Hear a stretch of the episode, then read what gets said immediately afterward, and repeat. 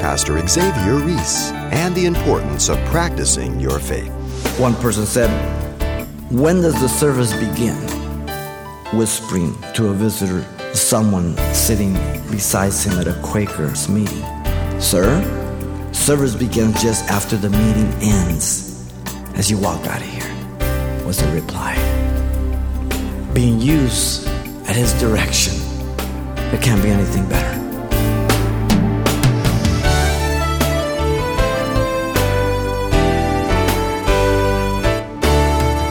Welcome to Simple Truths, the daily half hour study of God's Word with Xavier Reese, Senior Pastor of Calvary Chapel of Pasadena, California. What's the value of knowledge without the practice of love? Well, according to the Apostle Paul, not very much. Today, as Pastor Xavier continues his examination of the Epistle to the Romans, he points out how important it is for the Christian to put his faith into practice and with the proper attitude. Let's join him in chapter 12 for today's Simple Truth study The Believer's Call to Serve. Paul has um, come to the end of the first two major sections of Romans, as you know, and now he begins to deal with the practical section of the epistle. The doctrinal section focuses on faith, chapter 1 through 8, the justification of the believer by believing in the provisions of Jesus Christ that the Father has provided. The national or prophetical section focuses on hope, chapter 9, 10, and 11. The past election of Israel, the present rejection of the gospel by Israel, and the future restoration of the remnant of Israel. And now the practical section focuses on love, chapter 12 through 16. So you have faith, hope, and love. This is a subjugation of one's life to be lived out for God as an instrument of His love. That's the bottom line, ladies and gentlemen. If we're not being used as instruments of love, it makes no difference how much knowledge I have. Doesn't make any difference what I do or what I say. And so Paul presents his plea to the believer to live out their Christianity in view of all that God has done for them in three ways. Let me read here these verses. I beseech you, therefore, brethren, by the mercies of God, that you present your bodies a living sacrifice, holy acceptable to God, which is your reasonable service. And do not be conformed to this world, but be transformed by the renewing of your mind, that you may prove what is that good, acceptable, and the perfect will of God. For I say, through the grace given to me, to everyone who is among you, not to think of himself more highly than he ought to think, but to think soberly, as God has dealt to each one a measure of faith. For as we have many members in one body, but all the members do not have the same function, so we, being many, are one body in Christ, and individual members of one another. Having then gifts differing according to the grace that is given to us, let us use them. If prophecy, let us prophesy in proportion to our faith. Or ministry, let us use it in our ministering. He who teaches on teaching, he who exhorts on exhortation, he who gives with liberality, he who leads with diligence, he who shows mercy with cheerfulness. And so the three ways that Paul presents his plea for the believer to live out his Christianity in view of all that God has done is as follows. First, the believer is to serve by dedicating his life to God. Verse 1 and 2. Dedicating his life to God. Secondly, the believer is to serve by walking in humility before God. Verse 3 through 5. And then thirdly, the believer is to serve according to the gifts of God. Verse 6 through 8. Let's begin. The believer is to serve by dedicating his life to God. Look at verse 1. The request is to serve here, and Paul the Apostle requests this by a loving plea. Notice, not a forceful obligation. Take note of that. Listen to the words I beseech you, therefore, brethren. It is our response to Him for all He's done, and because He loved us, we respond in love to Him. If you have the sense that it's a duty to come to church or a duty to serve God, you've got the wrong perspective. Something is wrong with your relationship with God. The humility of Paul is evident by the words beseech there, called to one side. Now, he could have commanded all of them. I, the apostle, command you. He did not. He begs them and treats them as a believer affectionately out of love. Concern for their Christian witness at Rome. The first thing that you and I should be concerned is our witness wherever we go. That's the first thing. Notice the personal pronouns emphatic. You, every believer, whether they were Jew or Gentile. We've had the tension of Jew and Gentile. the first 11 chapters. Doesn't make any difference. The request is in view of what God has done. Notice one word, therefore. The word therefore looks back to what the apostle has stated in the first 11 chapters. The word therefore could be in conclusion, in view of the facts, consequently, all that has been said, all that has been provided.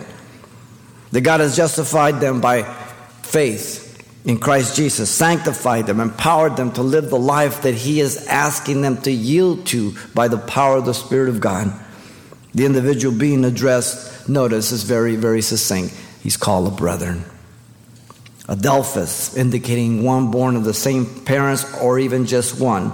Now, that's a literal application of an earthly parent. Here it's used in a spiritual sense in terms of those who have believed in Jesus Christ as righteousness and they have been born again into the family of God. Therefore, we are brothers, we are sisters in Christ Jesus. And sometimes closer than our natural family at times. Certainly, in the first apostolic age, they were persecuted, they were killed by their own families and different things, and history has also tested us out. Now, notice the request of the Apostle Paul is for the believer to live out what God has enabled them to do. Never what he has not enabled you, but what he has enabled you. The request of Paul is based on the mercies of God. Listen closely. By the mercies of God. The word is in the plural. Mercies, which means pities, compassion. This is the heart of God. The mercies of God are said to be great, sure, new every morning, tender, abundant, and so many other things in the scriptures. Mercy is less than we deserve. Grace is what we don't deserve. Law is what we deserve. He gave us grace and mercy. The mercy of God is the reason also here to obey the request. Since they had received salvation by grace in Christ by his mercy.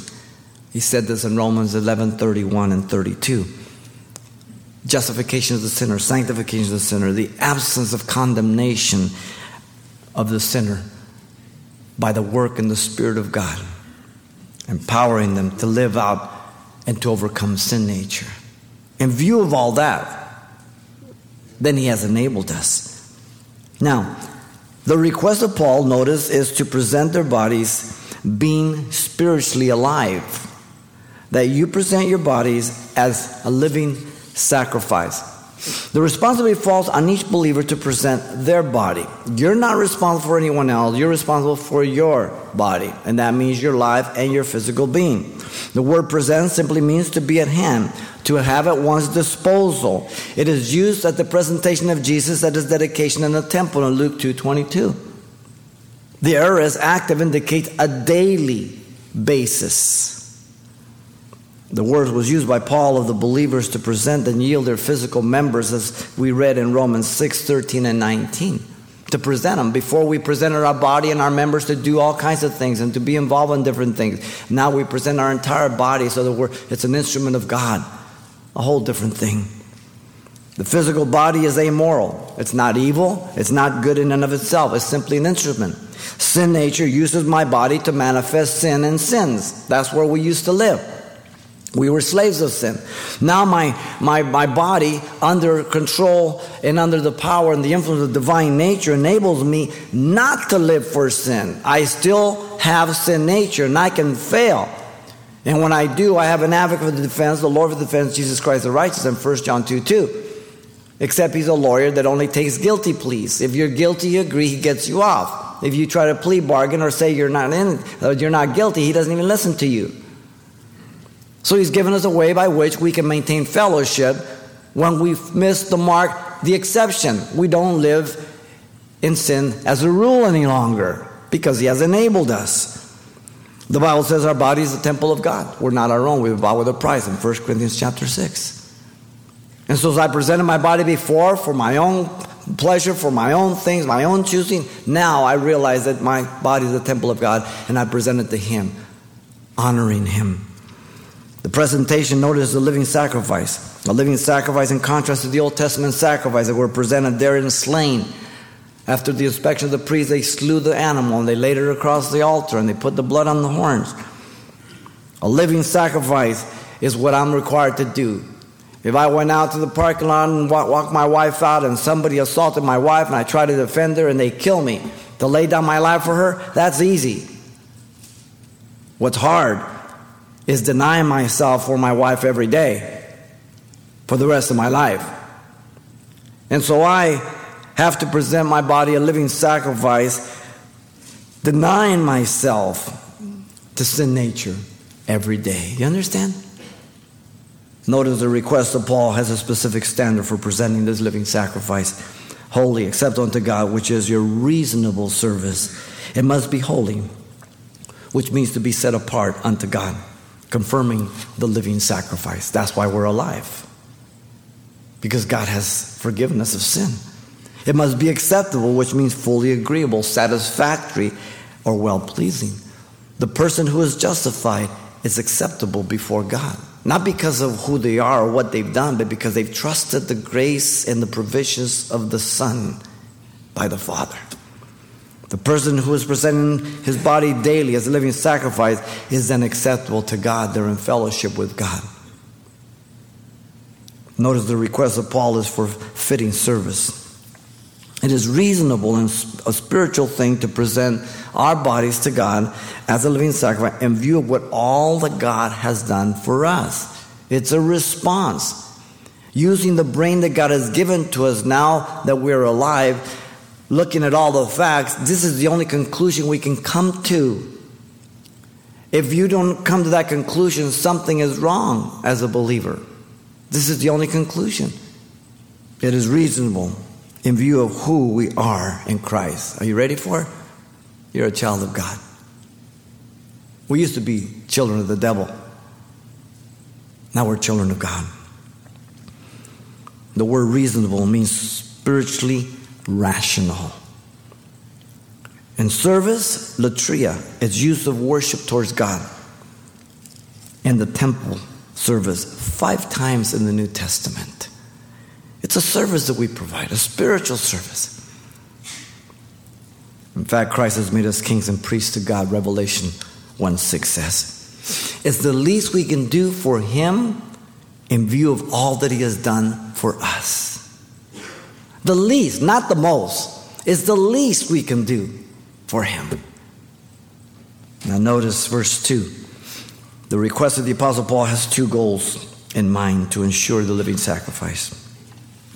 Paul commanded the believer to keep himself from being like the world. This is the negative. He says, and do not be conformed to this world. The word conform means to be fashioned oneself outwardly after a pattern. It's the imperative present tense. It's not a suggestion, it's not an option. Literally, Paul says, stop assuming an outward expression and pattern of the world. Who's he talking to? Christians. You don't tell somebody stop if they're already stopped. In other words, some were not. They were still fashioning themselves after the world. And sometimes from the church or the pulpit or Christians, they say, oh no, Christians. Listen, Christians are jerks sometimes. Christians lie. Christians do dumb things because they fashion themselves after the worldly system outwardly. They're carnal, self will. Now, the pattern or likeness is to the world, notice, aeon, the evil fallen system of man. Satan is the evil one who influences every person born into this world. There's no exception. He's called the God of this world in 2 Corinthians 4 4. His angels, like him, can be transformed into angels of light to deceive people. 2 Corinthians 11 14 through 15. He is going about like a roaring lion seeking whom he may devour. 1 Peter 5 8. He's an impostor. He's not the lion. Jesus is the lion of the tribe of Judah who has prevailed. He's an impostor. He holds men captive at his will and to do his will. 2 Timothy 2.26. You and I are a perfect example that. We know who we were before Christ. And we were slaves to whatever it was we were into, man. Sinful man is also evil. By nature, we are all the children of wrath, walking according to the course of the world, according to the prince and the power of the air, Ephesians 2 2 said. There are three things that will try and make you compromise the world, Satan, and your flesh, the trinity of darkness. The believer is commanded to stop loving the world in 1 John 2 15 through 16. Once again, all the commands are always to believers.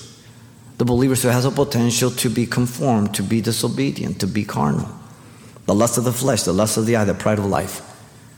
The J.B. Phillips translation of 1 Corinthians 7.31 says, having the lightest touch with the world. We live in the world, but not of the world. I enjoy the world today more than ever before since I was born again. God's creation, what He gave to me, but I don't abuse it anymore. And I know what I can allow to do, what I'm not allowed to do. I know what I want to involve that is beneficial, what is not.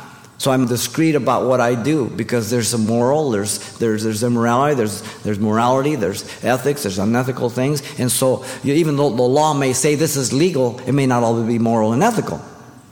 The law says you can have an abortion, but I can't be part of that because it's immoral and unethical and it's unbiblical, right? So my standards are not those of the world. My standards are dictated by the Word of God. Now, notice Paul commanded the believer to keep himself transformed daily in the image of Jesus Christ. This is the positive. Now, the negative will result in the positive, but now he focuses on the positive. But be transformed by the renewing of your mind, so the daily goal is stated by the word transform, which means an outward expression, listen, of the inward reality. Another imperative in the present tense, not a suggestion. Because you have been born again and God has changed your heart from the inside, there are manifestations that change on the outside. You don't get prettier, you don't get taller, you know, you don't get more hair if you're bald. You're the same outside, but the change inside now manifests different. It's always amazing to me to see people how their face changes when they come to the Lord. There's such peace, contentment, joy. You know how we are, the older we get, we get funky.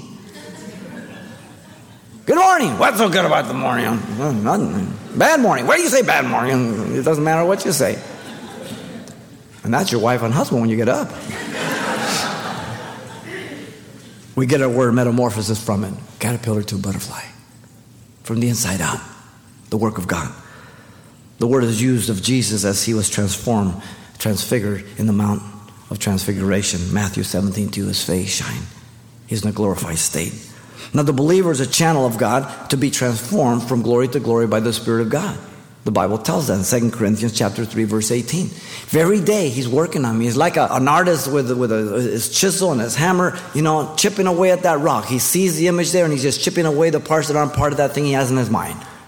God is working on me. I'm under construction. I've been under construction for 36 years. He's not done yet. But I'm a lot further along than I was 36 years ago. The daily process is stated by the phrase, by the renewing of your mind. This is how it is fulfilled. The word renewed means to renovate. A complete change for the better. That when you renovate a house, you change it around completely, whatever you're going to do. And it's for the better. But not by the work of, Uh, of our own flesh or of righteousness, but by the regenerating work of the Spirit of God, Titus 3 5 says. He does that work. Jesus said, Blessed are those who hunger and thirst after righteousness, they shall be filled on the Sermon on the Mount, Matthew 5 6. Are you around the church? Then you hunger for the things of God. Are you in the Word of God? Then you hunger more for the Word and the knowledge of God. Are you in the service of God? Then you'll crave more of that. You understand? Wherewithal will a young man cleanse his way? In my heart have I hid your word that I might not sin against you. Psalm 119, verse 9 and 11. Hide my, his word in my heart because my heart is desperately wicked deceitful, Jeremiah 17 9 says. Notice the request of the Apostle Paul has a spiritual purpose in mind. That you may prove what is that good and acceptable in the perfect will of God. That the believer may prove what is the good will of God. The word prove simply means for the purpose of approving that which God has declared to be the will of God. If you do not know the Word of God, then your standards are going to be drawn from the world your own opinion, your own morality, your own ethic, your own culture. The standards are in the Word of God. Also, that the believer may prove the acceptable, notice, will of God. The word acceptable means that which is pleasing to God, not to me. Again, only the scriptural mind is able to judge what is acceptable to God. There are a lot of people that, that, that have, that say they're Christians and they have a, seem to have a lot of freedoms that really are, are, are questionable. And, and, and how is it they can have them? Because they're not in the Word of God. They're not in church. And so they've made an altar call somewhere, or they go sporadically to church and they really don't study. And, and, and so they just, they're, they're living on what they think is okay. And also that the believer may prove the perfect will of God. Notice that. The word perfect means that which is brought to its end, finished, wanting nothing necessary to completeness. To be in step with God having the leading of God, the prompting of God, serving the Lord, being used at His direction. There can't be anything better. Serving Him, being on target with Him. One person said, When does the service begin? Whispering to a visitor, someone sitting beside him at a Quaker's meeting. Sir, Service begins just after the meeting ends, was the reply. As you walk out of here. The believer starts as a babe drinking milk, but he must move on to solid food. 1 Peter 2 1 through 5 says, Therefore, laying aside all malice, all deceit, hypocrisy, envy, and all evil speaking, as newborn babes, he's talking to Christians. They still have the potential. Desiring the pure milk of the word, that you may grow thereby, if indeed you have tasted that the Lord is gracious, coming to him as to a living stone, rejected indeed by man, but chosen by God and precious. You also, as living stones, are being built up as a spiritual house, holy priesthood, to offer a spiritual sacrifice acceptable to God through Jesus Christ. Milk is good when you're a baby, but you have to move on. Hebrews 5:14 says, "But solid food belongs to those who are of good full age, maturity." That is, those who by reason of use have their senses exercised to discern both good and evil. As you grow and you try and you discern what's good and evil, you get stronger, you mature, you develop. The believer is to bring every thought into captivity to the obedience of Christ, 2 Corinthians 10.5, because we are in a warfare. And things will pull me. The world will pull me. The flesh will pull me. The friends will pull me. Satan will pull me. And I got to say, well, what does the Word of God say about this? If those things take me away, I have to bring my thoughts in captivity. I have to do that every time when I'm driving down the street or I'm going somewhere. Lord, just my, you know, so many distractions, so many things. Now, the believer, notice, cannot afford to not be renewed daily. Ephesians 4 21 through 24 says, If indeed you have heard him who have been taught by him, as the truth is in Jesus, that you put off concerning your former conduct, the old man which grows corrupt according to deceitful lusts, and be renewed in the spirit of your mind, that you may put on the new man, which is created according to God in true righteousness and holiness. Who's he talking to? The believer. He warns the believer. It grieves me when I hear of someone who has left the church and I find out later they have they're not walking with God anymore. Now, it doesn't mean because you don't come here you fall apart. That's not what I'm saying.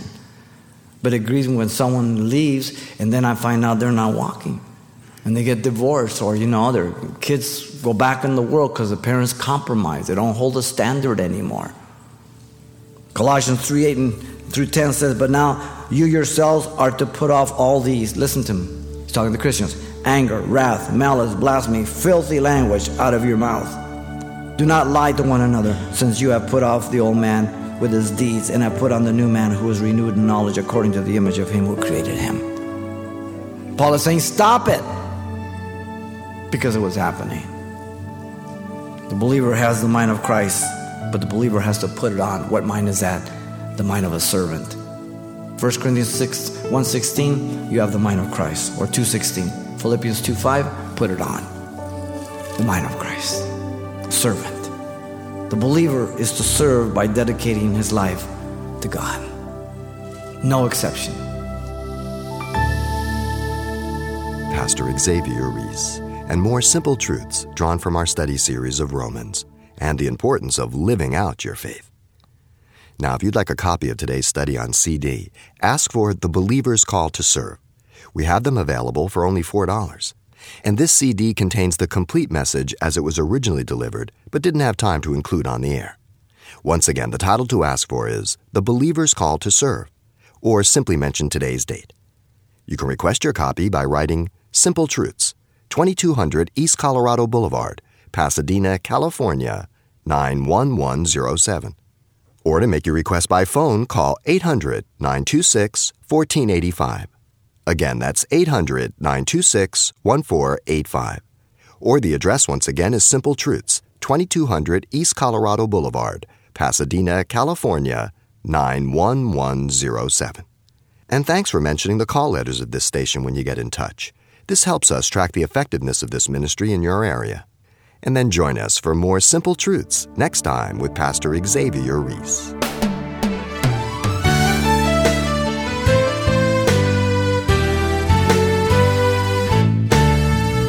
Simple Truths with Pastor Xavier Reese, a daily half hour broadcast, is a radio ministry of Calvary Chapel of Pasadena, California. www.calvarychapelpasadena.com.